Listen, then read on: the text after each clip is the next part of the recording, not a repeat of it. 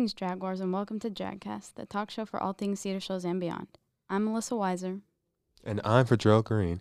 And today we're giving you the inside info on the upcoming homecoming dance with homecoming committee member and homecoming court member Zaya Robertson. Before we get into the homecoming dance details, it was just recently announced the official members of the Cedar Shoals Homecoming Court 2022. We're just going to quickly run through the results.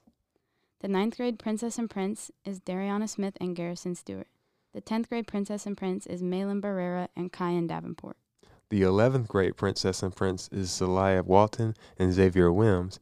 And the final two for the 12th grade Homecoming Queen is yourself, Zaya Robertson, and Inya Waller. And the final two for the 12th grade Homecoming King is Stigel Moon and Daniel Choi. So, first of all, we want to congratulate you on making it this far in the uh, campaign for Homecoming Queen. So, what is it you did compared to the other members of the campaign, uh, compared to the other candidates, to uh, campaign yourself around the school? Um, I mostly did the same thing. Like I posted on Instagram, I made a poster and I gave out. Well, they didn't give out candy, but I gave out candy. And honestly, what I did differently was I tried to talk to everyone, not just like this set of group of people, like a race or social category, I guess you would call it. Tried to reach out to everyone, try to get their votes out. Yeah. When running for homecoming queen, do you think it's more of a popularity contest, or do you feel like like actually campaigning will help you? Um, I think kind of both. It's mostly popularity, but if you have like two popular people, you need to get out and talk to people to get them for your side instead of the other person's side. But mostly it's a popularity contest, kind of. So, do you feel like because it was a popularity contest that you were at a disadvantage with the other per- the other people who were running who may or may not have been more well known around the school than you? Yes, I'm gonna be honest. I think that helped me since I taught like I'm in multiple clubs and I do multiple activities that gave me an advantage over than the other people. But yeah. Okay. So we're going to go into more of your role as a homecoming committee member now. So for the viewer's sake, can you tell us the theme of this year's homecoming and where the homecoming will be held this year? So for the homecoming dance, I don't know if many people know, but this is Cedar's 50th year being open. So our theme for the dance is well, theme for homecoming in general is golden year because 50 goes with golden year. So our dance, we have golden tickets. Well, not they're not exactly golden, but they're golden tickets. And our dance will be held in the cafeteria, so we'll have decorations, balloons, and food and students will be able to go in the cafeteria or in the or outside next to the cafeteria. Say someone was debating whether or not to go to the homecoming dance because their friends might be going, but it's not really their type of thing, or they might feel uncomfortable being dressed like formally around other Cedar kids. What could you say to convince them to want to go to homecoming? I'll just tell them it'll be a great time. You can meet new people or even if your friends go, you can go to speak to your friends. It will have food, and it'll just be a great experience you know, overall. So, how is this homecoming going to differentiate compared to last year's homecoming? Like, what are some of the changes we're going to see, and what we'll be doing, or what kind of music will be played, or what kind of offerings are going to be there? Like, just go through some of the differences in this year's homecoming compared to last year. Well, the homecoming it's it's in the same place, so but the difference is we'll have more decorations and we'll have food because last year we only had chips and bottles of water. So this year we plan to order like little food trays with food and we'll expand it out in the in the courtyard right next to the cafeteria because last year students they wanted to go outside because it was getting hot in there with everyone in there. So they wanted to go outside. So we'll allow that this year. Yeah.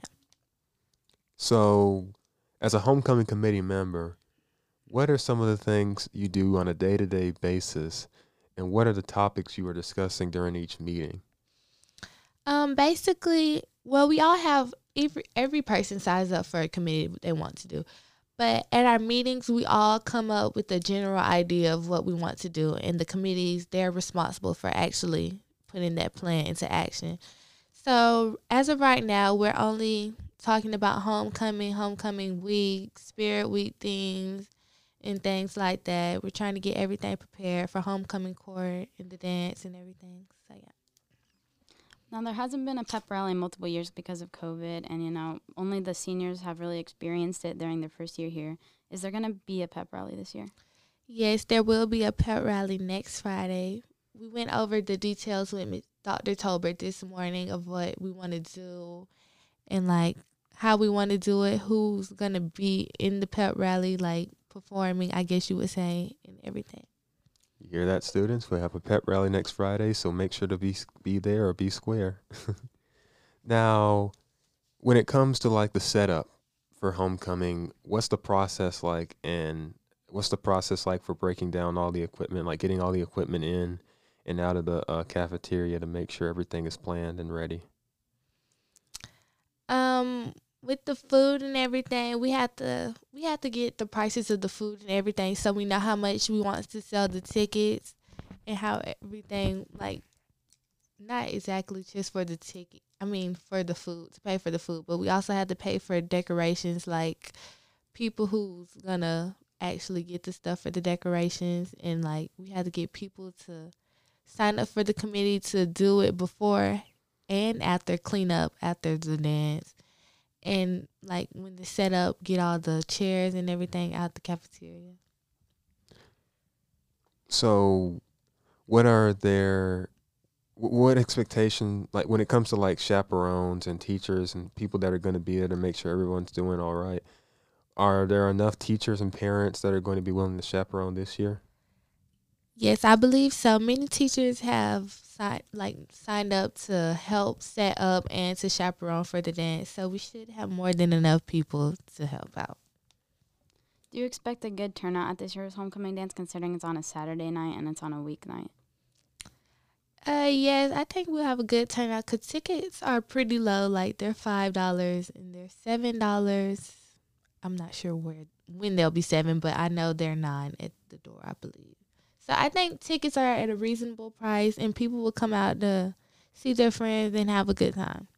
Now, our last question: What are some of the events you and the SGA will be planning this school year, other than the homecoming and the pep rally? Like, what are some other things students should, should expect?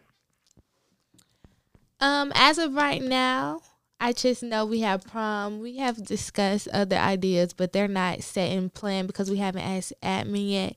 So as soon as we get that approved, then we'll talk about other things. But as of right now, we only have prom. Okay, so the homecoming dance is this Saturday, next Saturday, September 24th, 7 to 10 in Cedars Cafeteria, $5 in advance and $7 at the door. So we just want to say thank you, Zaya, for coming on the show with us today.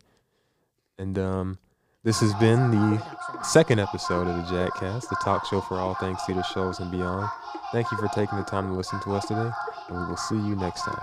Go Jags.